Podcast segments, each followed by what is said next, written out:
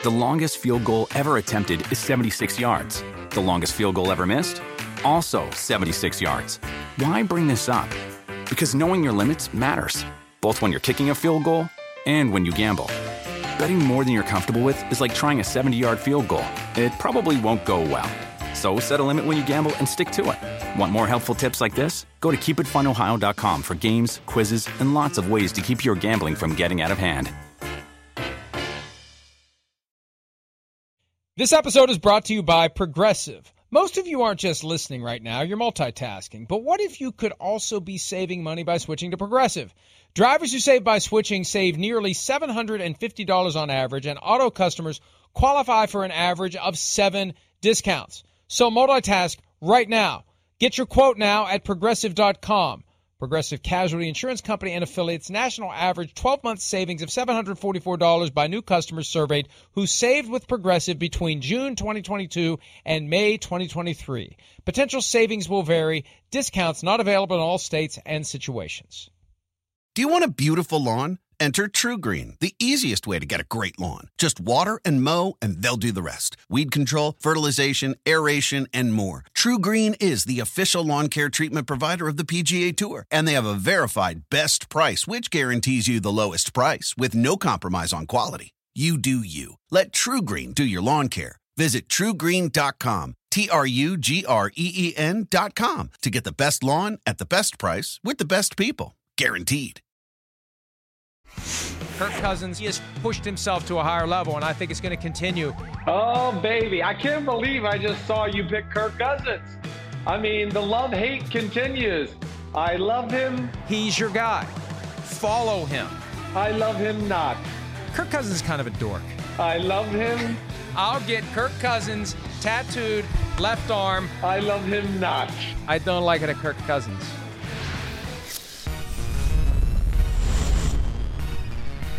I like it at Kirk Cousins today. Oh, baby. You can't. Hey, hey, Man. Must respect one and nine on Monday Night Football. One and nine, baby. They're on their way. Kirk Cousins and the Minnesota Vikings finally breaking that Monday night jinx. Yeah, they won a Sunday night game last year with Kirk Cousins, but it was against the Cowboys and they finished eight and eight. Tonight, at least, or Monday night, it feels like one extended. I, it does. It looks slept. like you partied all night. Did you celebrate? did. But did you fly I out did. there to Minnesota and party I- with no, Kirk? I just I, I haven't. Well, the game was in Chicago, so it would have been very. well, he flew there But- after. yeah, it's true. But uh, uh, I, I, hey, it's it's one in nine. You can't dispute one in nine on Monday Night Football. I'm being slightly facetious, although Sounds the like moment it. that it looked like the Vikings had iced the game. Kirk Cousins acted like he had just won the Super Bowl. So I figured, hey, if it's that important to him, I'll break out the jersey that I had to buy last year because he did something that I can't. Oh, it was when he won on Sunday Night Football against the Cowboys. That was what I had to do. I had to have it ready to go for the next day, I think it was, or something like that. But yeah, Kirk Cousins and the Vikings get to four and five, third straight victory. Chris Sims, Way to go. with a Monday Night Football win over the Chicago Bears. By Are the way, you back on the bandwagon? So is that what we're? Are we officially stating that? Like I'm, I'm No. back. Hey, what's up? Me and my son officially are a tandem now, and we're back on the Vikings bandwagon. I know he didn't ditch them. He has a little more loyalty. But what you know, you, I just, I don't know where the hell you lie right now. I mailed in the annulment papers. I don't. There've been so many issues with mail-in items lately. I'm not quite sure where the annulment papers are. Let's just leave it at that. But uh, anyway, it's PFT Live Peacock, Sirius XM 211, 9 a.m. Eastern. Hello to future NBCSN audience and also even more future UK and Ireland crowd on Sky Sports NFL and anyone listening on the podcast. The the, the Vikings, I uh, was impressed last night by the fact that the run game, even though Dalvin Cook eventually had 96 yards, it wasn't clicking early, just like last year when they went to Soldier Field. Chris. Right. And Kirk Cousins, unlike last year, was able to move the chains. He didn't collapse under the weight of the Bears' pass rush. And I think that's credit to the Vikings' offensive line. You know, the offensive line only gets noticed when they play like crap. The offensive line played pretty well last night because I didn't see Khalil Mack in Kirk Cousins' face on a regular basis. No, and, you know, I think the first thing is what what you started off with there, the the run game and the fact that they're able to stay patient with it and continue to just go ahead, Dalvin, go ahead, you know. And yeah, it wasn't pretty or anything like that, but it helped them manage the football game, slow down that pass rush you're talking about, and then uses the greatest weapon they have other than Dalvin Cook, which is that bootleg play action pass game off of their Dalvin Cook runs. And that's where we saw Kirk Cousins make a number of plays last night. Hey, that's tough sledding. You know, yeah, he was happy last night. Of course he was. Yeah, I'm sure he was very aware that he's 0 9 in Monday Night Football. I mean, he's a smart guy. He understands what's surrounding him as far as the conversations is concerned. And then he's had issues with the Bears, as you've mentioned, and as we know. The Bears are, are, are a tough matchup for the way the Vikings want to play football. You know, they can stop the run, as we saw last night, and make things hard which has made things hard on Kirk Cousins because the pass game's not there and all that.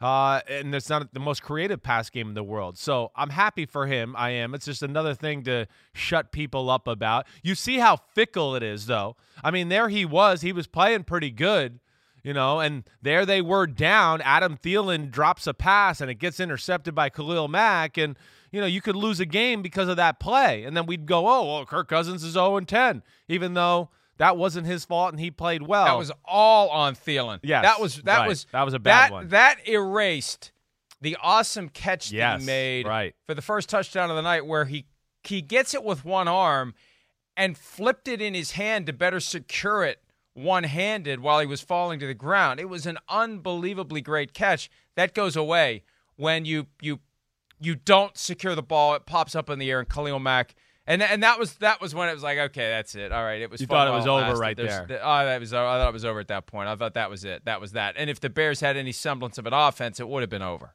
Yeah, well, that's whoa. Okay, do you want to you want to go over there? Let's start talking about that. Well, uh, let, let, but let's yeah. let's let's put a pin in that for now. Let's stick Okay. with the Vikings offense Yeah. Uh, as I mentioned, Dalvin Cook ended up with 96 rushing yards on 30 carries, 3.2 average per attempt. He regained the NFL rushing lead, even though he's missed a game and a half due to injury. They were patient. They they and and I think one of the reasons they were patient with it is is because of that Bears offense. We'll talk about when the Vikings were struggling early, the Bears weren't able to do anything about it. And then when the Vikings got it going, and then the other moment that I thought it was over was after the Cordarrelle Patterson 104 yard touchdown return to start the second half. I thought, okay, that was it. It was fun while it lasted. But the Vikings didn't get desperate. They they stayed patient. They converted some key third downs. They got themselves out of some holes. Justin Jefferson is awesome. He had eight catches for 135 yards last night, even though Thielen had the touchdowns. Justin Jefferson is becoming clearly the best rookie receiver definitely. and and and moving up the ranks of the best receivers currently in the NFL. I mean, he's become exactly. I mean, look, he still has yet to do the full Stefon Diggs Yeah, but he's body of work. He's but- on his but way. He's been a he's been a competent replacement. He's a lot better than Troy Williamson replacing Randy Moss in Right. 2005. I'll give him that. He is dr- tremendously better than that, and and he's on his way to becoming their top receiver. Yeah, he, he's a he's a special player. He can do everything. That's what that's what we see. It's what what I loved about him coming out of LSU. And I think the thing that's probably surprised me a little bit more than I even expected is, you know, his explosiveness after the catch. You know, I think that's one thing that's caught me off guard. You know, I knew he could 50-50 run routes, catch the ball over the middle, do those type of things. But where he is special and perfect for this offense, you know, he's got a little ex quarterback in his blood from high school and his family, and his brother played quarterback at LSU. So he's got great feel for a lot of those bootleg type plays or to work the middle of the field to be, you know, as they would say, quarterback friendly. And what people mean when they say that is a guy that understands coverages and how to use his body, you know, to make a catch or create a little space to make it easier for the quarterback to throw it. He's um, very polished that way.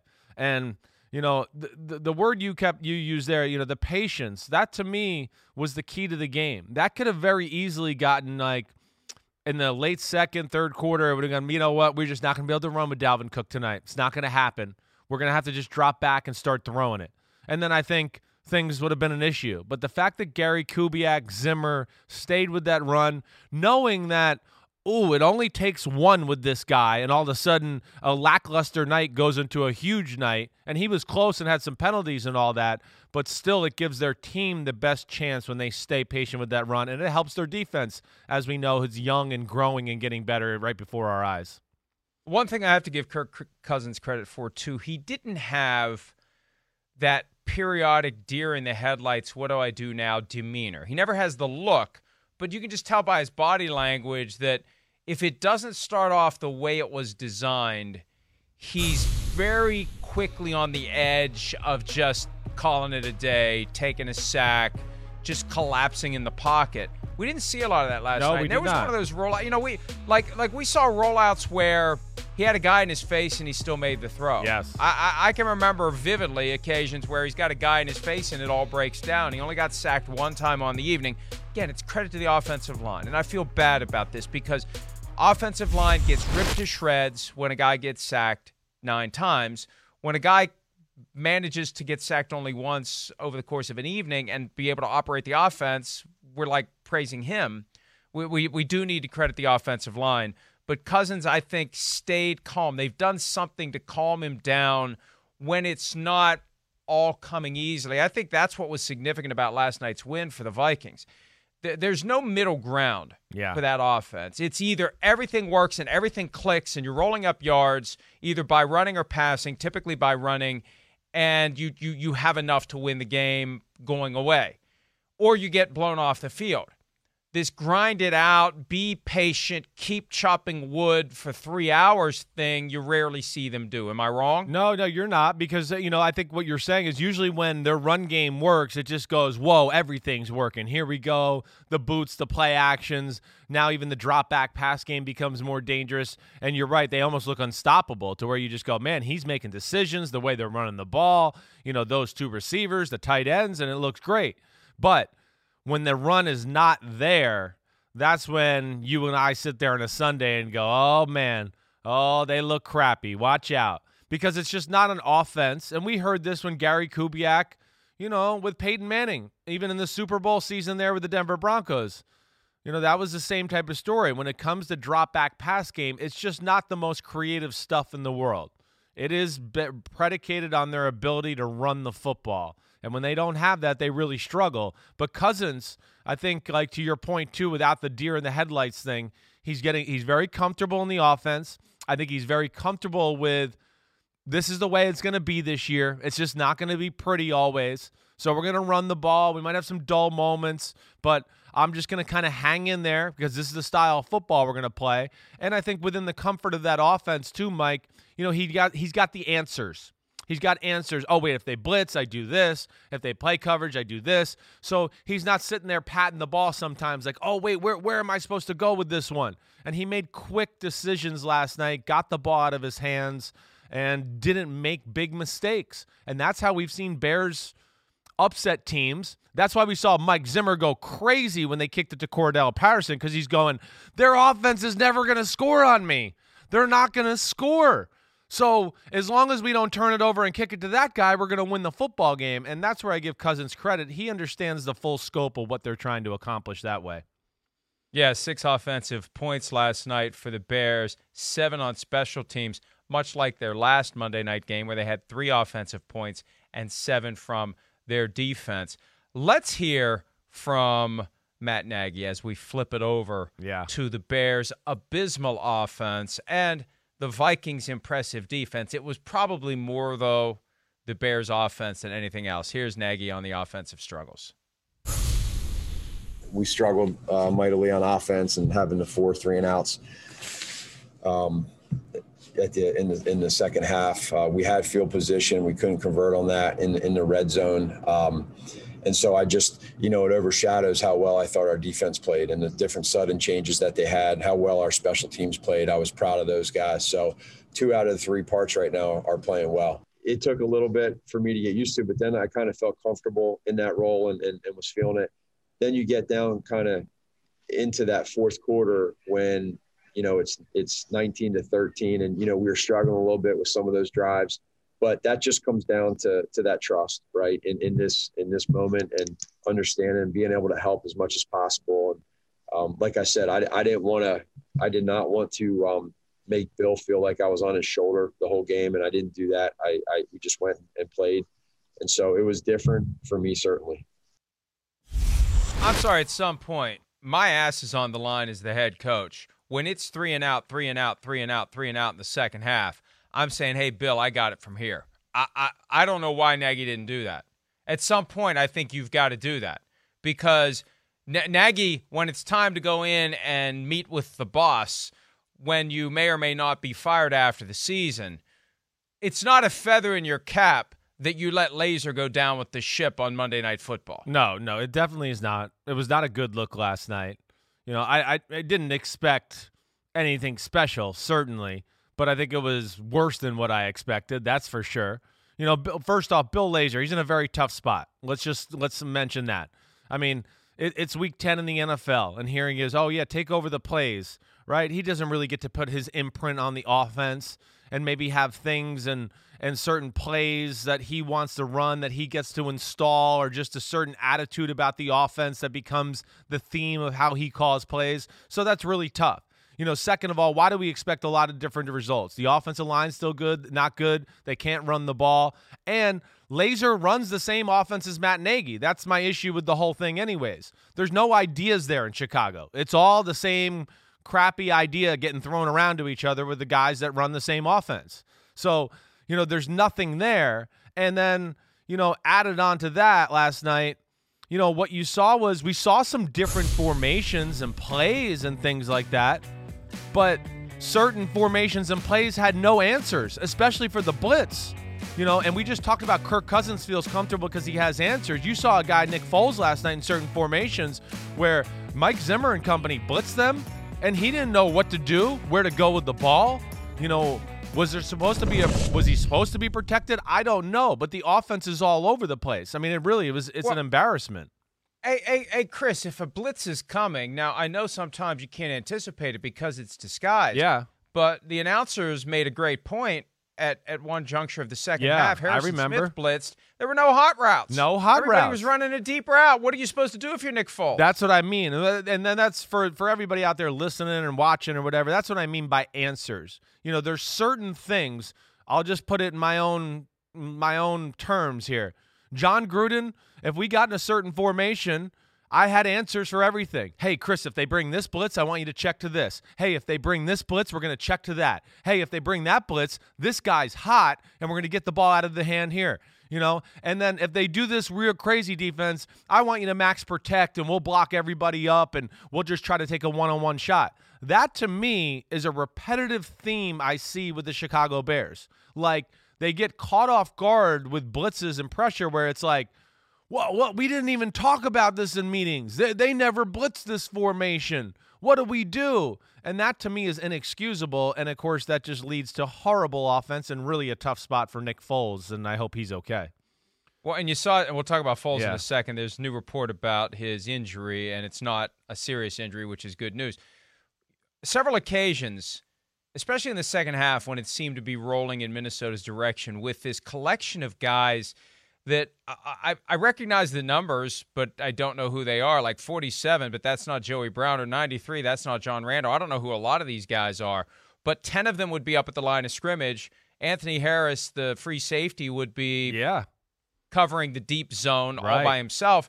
And you never knew who would blitz and who would drop. And, no. and I think that if you if you put on film enough times, Chris, that you don't have quick answers, that Nick Foles isn't managing that you know, seeing what's coming and and creating an answer for himself, then then you you just confuse. Yes. and that's what happened. Just that's confuse him, and and it all collapses before he can figure out what the hell's going on. It is total exposing of the protection scheme, and Mike Zimmer realizing they don't they don't know the rules at times, or I can expose their rules and get somebody free every time. And that's, I mean, he did that you know, a lot last night. He didn't always outnumber him with the blitz, but he found ways to go, wait, I'm rushing five. I know you have five or six blockers, but I've kind of tricked you over here to where you have to block these guys on the right. Oh, one of them dropped out, and now you have a guy wasted over there, and you're one short on the other side. And he did that, to your point, Mike, like repeatedly last night. The offense is so bad in Chicago right now. I don't know what to say. I mean, I really don't. It's as bad as I've seen. I mean, when you talk about three of their last four games, the Vikings, the Titans, the Rams, and I know they got the Saints game in there mixed in, uh, and they made a play or two in that game because the Saints played too much man. But man, other than that, I mean, there's nothing. And I don't think it's going to improve because of what they have there in the coaching staff and, of course, the players they have as well to go with it. And I think one reason why Matt Nagy didn't take the reins during the game, this is an argument that it's not me. It's not me, right? It's not me calling the plays. It may be my offense. It Yeah. may be my team that Right. stinks. But it's the problem isn't me calling the plays. Um, Mike Zimmer uh, the, has to be happy with how his defense has been performing in recent weeks after an abysmal start to the season. Here he is after last night's victory. they're starting to mature a little bit, and then you know, obviously they're getting a little bit of uh, confidence now. Um, you know, I think it's been three games here, last three games that we've had. You know, other teams had the ball with a chance to win the game, and you know, we've been able to um, to put the fire out, I guess. And so, you know, the more times you do that, the more times that you, um, you know, you believe that you can do it. And then, secondly, you know, I think they're starting to understand the what we're trying to do conceptually with the calls and, and things like that as well. Late in the game, it felt like the Vikings were still trying to blow it, and they had that fourth and five with what was it like a minute or so left. They were able to bleed the clock. Do you go for it there? Do you kick the long field goal and risk the block that gets returned for the touchdown and you lose twenty to nineteen with the extra point, or do you punt? It's a no-brainer. You punt because you're suffocating the Chicago offense. And on that first play, where it was almost an interception, as Nick Foles did everything he could to get rid of the ball before he went down, he went down hard, Chris, and he was carted off. NFL media is reporting no fracture in the hip. The hip is what they're focused on. It wasn't clear was it the shoulder, was it the back, what did he hurt? But he was clearly in agony, and uh, so far so good uh, for the diagnostic evaluations of Nick Foles. But but then they put Tyler Bray in. I didn't know Tyler Bray was still in the league. Yeah, I know. Frankly, Right. and I don't think he did either, based upon how he played when he came in. I don't know what you can expect from a guy Oh, who all right. of a sudden it's off with the mask and on with the helmet. After you're getting ready to just you know walk into the locker room and call it And another night as your third butt string quarterback. hours. Yeah, yeah, right. yeah. so I, you know, uh, and I guess it would have been fitting if he'd have found a way to to crank up the offense, but that wasn't happening. And now we'll have to see when Foles will be able to come back. Mitchell Trubisky's got a shoulder injury; he's out. Yeah. I can't imagine they go with Tyler Bray this weekend, but who who else do you have? I what may- else can you do? That's right. They might have to. I mean, Tyler Bray was in Kansas City with Matt Nagy before this, so he does have good understanding of the offense. He's got talent too. You know, I watched him down at the University of he Tennessee. knows he knows the worst offense in football Well, that's- extremely well. yeah, He's got that going for him. He does. Nice. He's got that going for him. He does. So I mean, at least he'll know those type of things. But yeah, I mean, li- listen, I don't give him much of a fighting chance. Certainly, I don't care how good you are. It doesn't matter. You know, it just doesn't matter. It- you know, it's another great example. Hey, Nick Foles is he's solid quarterback.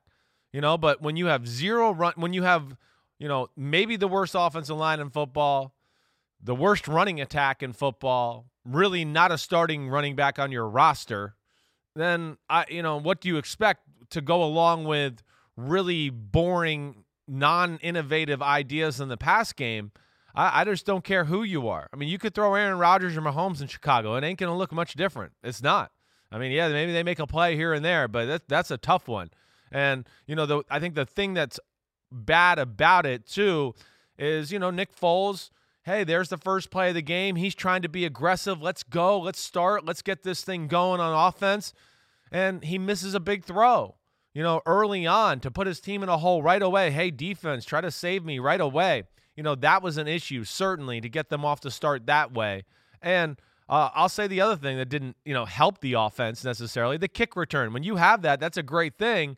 But that's one less time on the field, and now the other team gets on the field and all that. So they have so many issues. It's not going to get fixed there in Chicago. The offense needs to just get the hell out of the way, try to kick a few field goals every game, and let the defense win it. The good news is they don't need a quarterback this weekend because they, They have the their bye, bye, one of the later byes. The bad news is they're going to Lambeau Field Sunday night football, Thanksgiving weekend, and whoever it is, whatever they do, they better come up with something better. The Packers have been sluggish in their home games early on, so maybe the Bears have an opportunity to jump out early, but no one's going to expect. This is going to be another one of those nights, Chris, on Football Night in America. It's going to be G's across the board. Tirico's going to take the Bears, and the Bears are going to win. That's probably what's coming in, in in 12 days. The Vikings, though, four and five, Oh. and three wins in a row, and three home games coming up. Boy, in a normal year, that would be three automatic wins if you had fans in the stands. No fans in Minnesota for the balance of the season. Cowboys, Panthers, Jaguars are the next three. Six combined wins for the next three teams. And look, it's not like they're going to blow people out, but just chip away, chip away, chip away. And then the next game after that is a trip to Tampa Bay to take on Tom Brady and company. But the Vikings could be seven and five going into that game and very much alive in the chase for the seventh seed in the NFC. So it's amazing how they've turned it around. It is. And and look, they had they had the Titans beaten and blew it. They Yep. had the Seahawks beaten and blew it. You just flip one of those, Yeah. and you're five and four, Right. And uh, it's a different world as you as you hit the home stretch of the season. But you know that we we talked about the Patriots being in this every week as a playoff game mode. The Vikings are in this every week as a playoff game mode, and you're building confidence. And and you know if that's how you ultimately get your ticket to the party in January, you're so much better served. You can't engineer that. You can't force it. It either happens or it doesn't.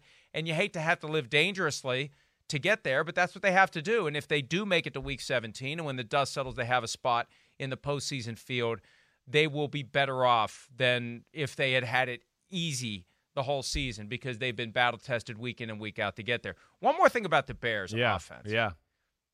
I, one thing I noticed late in the game, I, I almost feel like they decided Cordarrelle Patterson is the only one who seems to have any ability and or give a crap. Let's just keep giving it to him. Did you notice that? Well, yeah. I mean, I think he, he's one of the few guys. Their schemes can't get anybody open. They can't do it.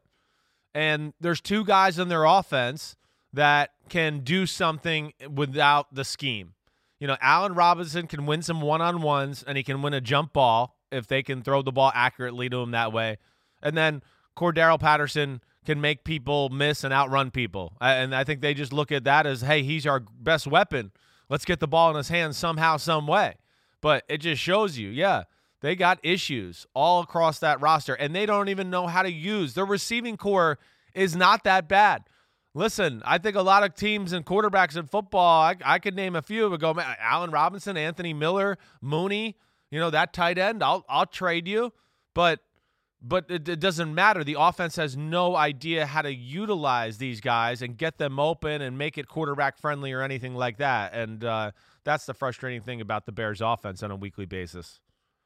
and I don't see it getting any better. No. And every year we see, just like we see a team get hot and win and win and win and win when their backs against the wall, there's a team that starts off great and it just disintegrates. Five and one to five and five, and they have 12 days to figure out how to try to get a victory, to try to break that four-game losing streak when they face the Green Bay Packers on Sunday Night Football. Let's take a break. When we return, the human body has 24 ribs.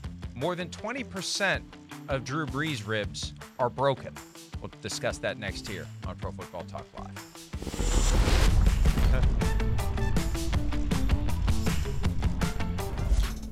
Around any corner, within every battle, and with the dawn of each new day, the threat of the unexpected, the unpredictable, and the unrelenting lies in wait. But Marines will always be there. They are the constant in the chaos. No matter the battlefield, Marines adapt to win, defeating every shifting threat, protecting our nation's future. The few, the proud, the Marines. This summer, click into cordless power with Memorial Day savings at the Home Depot. Tackle more than half an acre of grass with the convenience and gas like power of the Ryobi 40 volt battery powered mower. And keep your flower beds fresh with the 40 volt cordless string trimmer. Then clear debris with the 40 volt jet fan leaf blower. Click into Memorial Day savings happening now at your cordless power source, the Home Depot. How doers get more done. The longest field goal ever attempted is 76 yards. The longest field goal ever missed? Also 76 yards. Why bring this up? Because knowing your limits matters, both when you're kicking a field goal and when you gamble. Betting more than you're comfortable with is like trying a 70 yard field goal. It probably won't go well. So set a limit when you gamble and stick to it. Want more helpful tips like this? Go to keepitfunohio.com for games, quizzes, and lots of ways to keep your gambling from getting out of hand. There's Drew Brees being tended to by three of his four children. He's got the best medical team in the world. We'll be back in no time. You see, he's using the breathing apparatus that anyone who's had surgery or a family member who's had surgery, that's a common device used to get the lung capacity back to where it needs to be. And that's important for Drew Brees because Ed Werder of ESPN reported on Monday, Chris, that Brees has five fractured ribs and a collapsed lung. So he's got to do some work to get the lung back to where it needs to be. The ribs will heal in their time, depending upon the severity of the fractures. I remember there was a time Donovan McNabb had a broken rib, and there was a concern that the rib wasn't. If the rib's got to be sticky, it's got to be adhering yeah. to the rest of the rib because right. otherwise, it starts to you have a piece and, of bone. Yeah. You have a piece of bone that is floating around right. in your uh, internal organ cavity, which I'm no doctor. That sounds like probably not an ideal situation. No, it's not an ideal situation. You know, the the collapsed lung. I don't know a lot about that one. Um, I, I don't. So I, am sure there's some things you you got to work with there to get that back up to speed, strength, all those type of things. We talked about it yesterday. You know, ribs are tough. Ribs are tough no matter what. Let alone, oh man, I got to extend my body and create this torque and throw a football and do those type of things. You know, and I think you and I have had con- this conversation off camera. You don't have to break your ribs. I mean, even if you got pulls in the cartilage in between the ribs and things like that, can be incredibly annoying and painful, and especially for a thrower. You know, where you have to raise that arm and create that torque all the time. And that's going to be, to me, the thing that I just go, ooh, you know, how bad is it in there? How much pain is he going to be able to deal with? You know, and it might be a few weeks before he feels like he can really cut it loose and, you know, throw balls 15 and 20 yards with some pace on it. I fell down a hill when I was 14 years old and broke multiple ribs, and everything hurts. Breathing yes hurts. Right. And and then on the night it happened or maybe the next day and I'm laying in bed immobilized, here come the hiccups. There was no pain I've ever endured in my life like hiccups on broken ribs. And I learned in that moment how to mentally harness your diaphragm and make the hiccups go away. The pain was that bad. So everything hurts. And he's got five of them. And and and here's the thing there's a little bit a shell game that always goes on with NFL injuries. He was on the injury report the past couple of weeks with a shoulder. He was limited in practice. And then then there were reports that he already had fractured ribs before this, and nobody knows what the truth is. And the teams know there's strategic value in deliberately obfuscating because if you say he's got a rib problem, what are you doing? You're painting a target on each side of his rib cage for defensive players to come after. Here's Sean Payton yesterday talking about the situation with Drew Brees and also uh, who takes over if Brees can't play. I remember last year when, when Drew was injured in Seattle, you didn't name a starting quarterback until late into the week. Um, is it That'll be the case this week too. Okay. Yeah, I was just going to follow up. And what? Fair enough. Uh, maybe could you maybe the process of what goes into that? Is it just week in practice? Is it game plan? Probably a little bit of all of it. Yeah, a little bit of all of that, and also none of it benefits us by announcing that player earlier than later. You know, it's funny. Sean Payton can be a very affable, friendly, gregarious guy, but when injury is the subject matter, he slips into the personality of Yev Kassem, otherwise known as the Soup Nazi. But The, the, the, you know, look, that's the old school Bill Parcells approach. Why do you say anything about it? You're not saying anything about it. Anything you say can and will be used against you. No, of course not. And then especially when one of the quarterbacks could be Taysom Hill, you know, that is going to make whoever you're playing just worry about all the ways he can attack you with the quarterback runs and all the creative things that way. So that's what he wants to do. He wants to be able to go, wait, you got to worry about defending the Drew Brees offense with Jameis Winston at quarterback. And I know that might not be exactly the same, but in theory, it's going to still be the Saints offense and what they do. And oh, wait, wait, Taysom Hill might start, and that could totally change. And now we're a run first team and might have all these bells and whistles and everything like that. Run the ball, run the ball, run the ball. And we take deep shots down the field with max protection and only two receivers. So yeah, that that's that's a schematical advantage for them, and I think Payton's gonna, you know, Sean Payton's gonna ride that home. I think it will be Jameis Winston though, in my heart of hearts, I do. For the one reason, Mike, and I don't know, you tell me what your, you know, pasta and meatballs in your stomach tell you after this, but like I just we haven't seen Taysom Hill play quarterback yet. How many reps has he gotten throughout the year to play quarterback and do those things? You know, that those are the things I don't know to where, hey, it'd be one thing if he was full time quarterback, full time backup, and he hadn't played. That's okay. Okay, yeah, he's getting reps, all that. But, you know, think about, yeah, he's quarterback, but he might be down with the wide receivers. He might be with the running backs. He might be doing this. So, how many reps has he got to really run within the offense since training camp as far as just running the drop back part of it? And that's to me where I think it'll end up in Jameis Winston's hands where he runs, he's quarterback, and then we see Taysom Hill just have a role in the offense. But is that what we see, or I is know. it Taysom Hill preparing to be the backup to Jameis Winston and no Taysom and no Taysom Hill Right, like- package? Yeah. I think that's what last year when be. Teddy Yeah. Bridgewater was the quarterback. I think that's what it'll be. I think you're not going to see a Taysom Hill package, and you're going to see him in the offense, you know, to catch some balls and things like that. But I think they'll be careful with him because they're going to worry again. Hey, let's give the Saints credit. They got a Super Bowl team, and they went out and got a big time backup quarterback once again. And let's see. Hopefully, it saves their butt once again.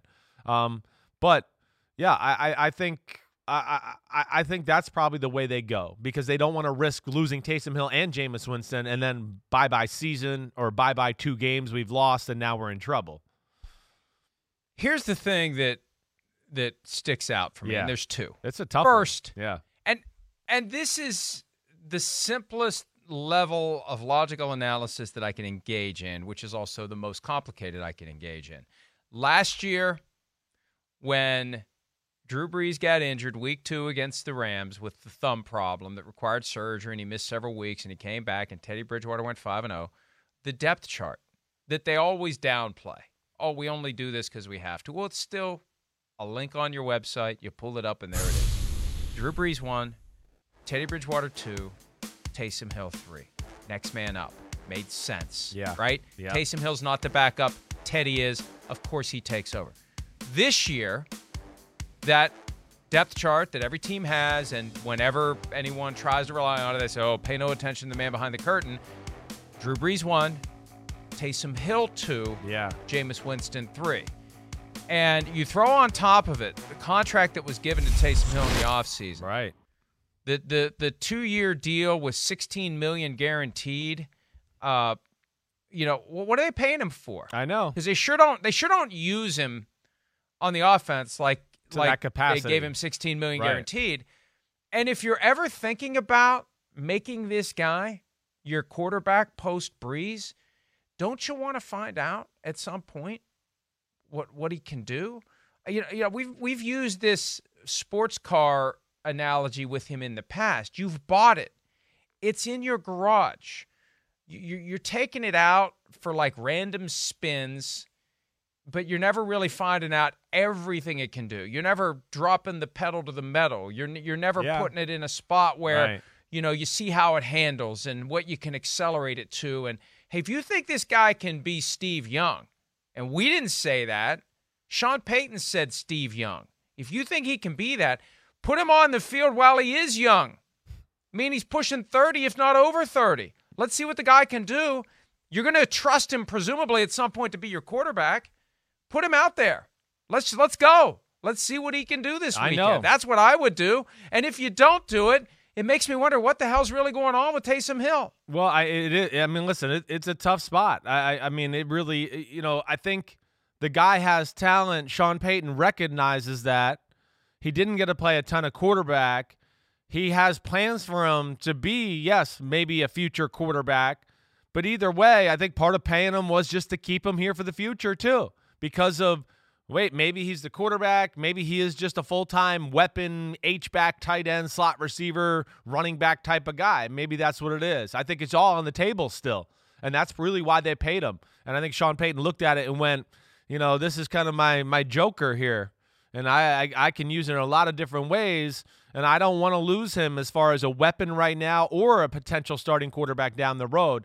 And uh, that's it, it is a really tough decision this week. I don't know where you Hey, go Chris, with it. Chris, though, yeah, hey, at some point, Yeah, at I some know. point, Mhm. you're gonna have other guys in that locker room looking at Taysom Hill, saying, "Why are they paying this guy so much money, and why am I not getting that kind of money?" Yeah. I mean, it's all it's kind of like the the Matt Ryan pet. Julio Jones effect, where you know when when Matt Ryan gets to 30 million a year and Julio Jones is at 15, is like, what's wrong with this picture? This guy isn't twice as valuable as me. So if you're Alvin Kamara, Michael Thomas, some other key piece of the puzzle, and you've got this guy who makes cameo appearances, and we know he can be very good but he's only used sparingly at some point you're like what what's going on here and i think that has been the nagging question with the saints and taysom hill all year what's really going on here and if Jameis Winston ends up playing quarterback and we don't see Taysom Hill on the field at all because he's number two, uh, I think the, the question becomes even more pronounced. What what's going on with Taysom Hill and the Saints? yeah, I, I don't disagree. I mean, it's going to open up a can of worms. So where people are going to wonder, yes, is he really the future of the franchise? That quarterback? What's the story? Why aren't we playing him? Um, but but that's where you know again, I think that's it's going to be a little bit about where he's at in this season. You know, we're 10 weeks in. You know, I'm sure he does some quarterback stuff, but how much of the day is he really there, you know, going through the nuances of the offense? Oh, it's individuals, you know, it's individual drill time. Quarterbacks are over here, receivers are over there, running backs are there. Is he always with the quarterbacks? I doubt that.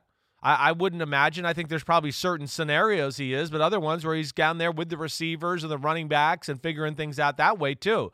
And that's to me the big question or the thing we will will will figure out, I guess, is just where he's at in that process and can they trust him to run, you know, a semblance of the Sean Payton, Drew Brees type offense and he can do all of that stuff, let alone some of the stuff he does, you know, as well. And I, I think that's where it's risky. And that's where Sean Payton's probably gonna have to evaluate it during the week and, and as what's gone on during the season. The good news for the Saints, the schedule is far from daunting in the Man. immediate future. In fact, when you look at the balance of the schedule, they really don't have many games that scream out, uh oh, you got a problem. The next three should be no problem. Although the Falcons Saints rivalry is very, very intense. They play twice in three games with the Broncos in between Yes. and the Falcons have won three of their last four. So this is not a gimme. And Raheem Morris, the interim coach of the Falcons, mentioned yesterday, well, I guess we're going to have to prepare for both guys, Jameis Winston and Taysom Hill. And that may simply be what what Sean Payton is trying to do. Now, Yeah. I think the challenge comes Wednesday. As of Wednesday, and and so many coaches have tried this unsuccessfully. You can't keep everyone quiet. Someone is going to say something to someone about who was the first string quarterback at practice on Wednesday.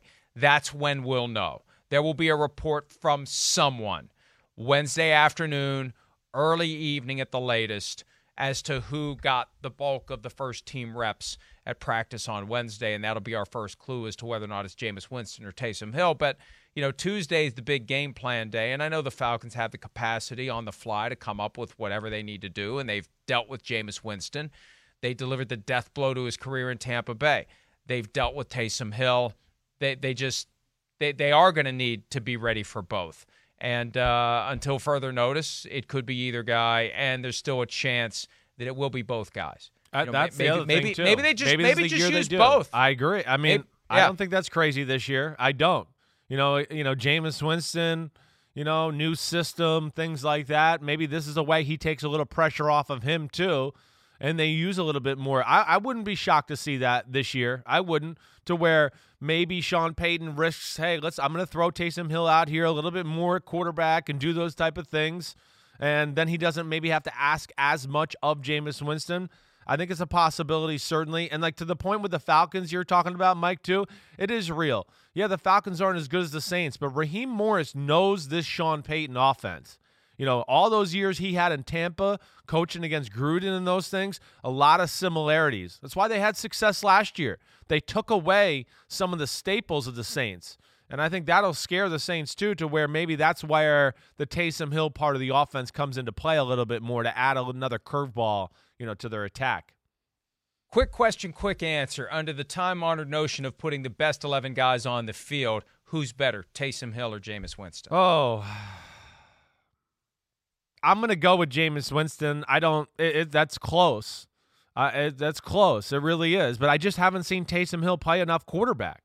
Yeah, Taysom Hill's a better football player, but he, I can't say he's a better quarterback than Jameis Winston. And I'm kind of excited to see what Jameis Winston can do in a Sean Payton offense. I, I, I say let's find out with Taysom Hill. Yeah, I hear let's that. I hear you, Mike. Out. Take take the cover off the car, open the garage door, back it out, and go.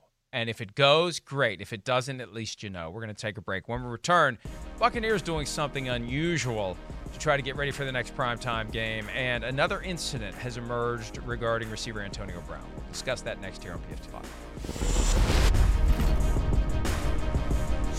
Do you feel like you're rolling at 100%, or do you feel like you're still working some things out with Tom Brady when things get to game speed? I feel like we gelling, getting better and better you know, continue to make plays, continue to get better. Uh, as long as we win games, continue to keep winning. Uh, I think uh, as the weeks and weeks go on, we'll get better and better. Uh, from having more time together, more repetitions, the better we'll get. I think uh, we just tra- trajectory just going up in a positive manner, and uh, we just got to keep growing individually and collectively. Antonio Brown, after the Week 10 victory over the Carolina Panthers, Brown had seven receptions in that game, more than any other Tampa Bay Buccaneer on the field. And off the field, Monday afternoon, the Miami Herald reported that on October the 15th, before Brown signed with the Tampa Bay Buccaneers, there was an incident at a gated community he resides at in Hollywood, Florida. Allegedly destroyed a security camera, allegedly threw a bicycle at a security guard shack Police determined there was probable cause to charge Antonio Brown with criminal mischief, misdemeanor level. The Homeowners Association manager decided not to, in part because she was concerned that he may retaliate against employees of the Homeowners Association, so they let it go. The wrinkle here is he's on probation for a felony charge arising from an altercation with the driver of a moving truck back in January. So even if you aren't charged for this incident, the authorities can swoop in and say you have run afoul of your probation agreement. You are going to jail for that. We're revoking your probation. It's a privilege to be on probation. You have to dot I's and cross T's, and there's a bunch of thou shalt nots that you must adhere to. This would tend to be the kind of thing that would get a guy in trouble. It would on yeah. his probation. Yeah. Now, will it get him in trouble with the Buccaneers?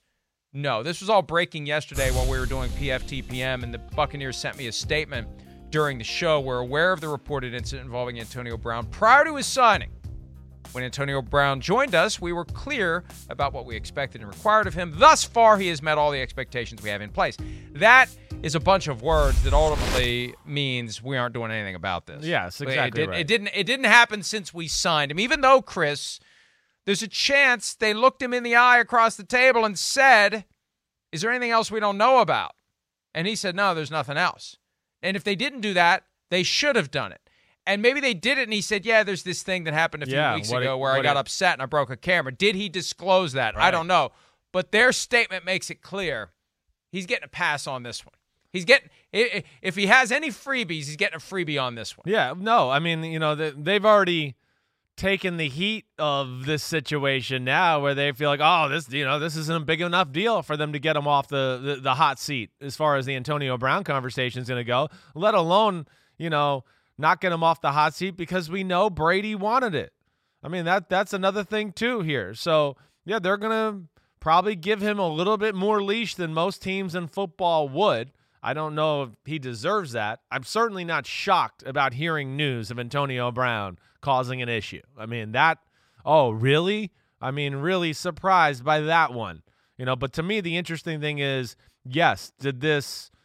Did this catch Tampa off guard or were they aware? I'm not sure which one's worse, really.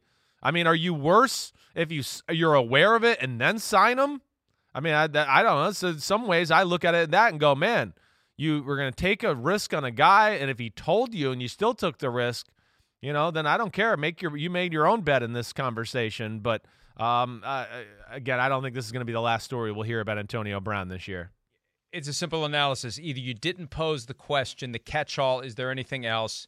Or you did and he lied to you, or you did and he told you and you still signed him. None of those three outcomes are good looks for the Tampa Bay Buccaneers. No. Prime time has not been a good look for the Tampa Bay Buccaneers this season. They lost to the Bears, they were sluggish against the Giants, and then they got blown off the field by the New Orleans Saints. So the next game, prime time, against the Los Angeles Rams. Here's Bruce Arians on a change that they're making to their schedule so that they'll play better under the lights. Well, we got to try something because we've we've had really really poor starts in night ball games. So uh, we're going to try practicing at that game time, Friday and Saturday night. Uh, do some more stuff actually Monday morning uh, than we've been doing, and uh, and see, we got to try something. So uh, you know, luckily we have an indoor facility and uh, and we can work at night. So we're we're going to do that and uh, hopefully get a better result uh, to start a ball game at night. That's the first time I've ever seen Bruce Arians without a hat. I was going to say the same Chris? thing. I was going to say I don't think I've ever seen the top of his head before. I didn't know who that was. I didn't know who it was. I thought it was John Houseman. Google it, kids. All right, there they are scoring in prime time. Uh, yeah, not good. Outscored by 20 points this year in prime time, and we saw the embarrassing loss to the Bears on the Thursday night when Tom Brady lost track of the downs. They they screwed around with the Giants, a game that we thought they were going to win easily. They were double-digit favorites, and they won by two points. Uh, a, pass interference call that was made and then not made a couple of weeks ago that preserved that victory, and then blown off the field. I don't. Chris, what do you think? Yeah, does this does this change anything? It seems a little gimmicky. It seems a little goofy to me. Well, I, will say it's gone on at every level. I mean, when I was in high school, we did it. If we were in college and Mack Brown and company, we had a game late at night. We would have pushed off some practices till a little later. The NFL, I only did it with Jeff Fisher. I feel like it gets left out in the NFL a little bit. Yo, we're professionals. We're just going to run our schedule, do those type of things. But I does will it help. It does. You know, it gets you used to one, wait, I got to get my level and my body going at this time of the day. Oh, wait, this is what it's like to catch balls under the lights at nighttime and deal those things. I think it's the process, let alone now there's been a marker on it, be like, hey, we didn't play well enough. We're going to do this. And that adds some more importance to it this week for them, too. Another hour of PFT Live still to come. We'll be right back. The longest field goal ever attempted is 76 yards. The longest field goal ever missed? Also 76 yards. Why bring this up? Because knowing your limits matters, both when you're kicking a field goal and when you gamble. Betting more than you're comfortable with is like trying a 70 yard field goal. It probably won't go well. So set a limit when you gamble and stick to it. Want more helpful tips like this? Go to keepitfunohio.com for games, quizzes, and lots of ways to keep your gambling from getting out of hand.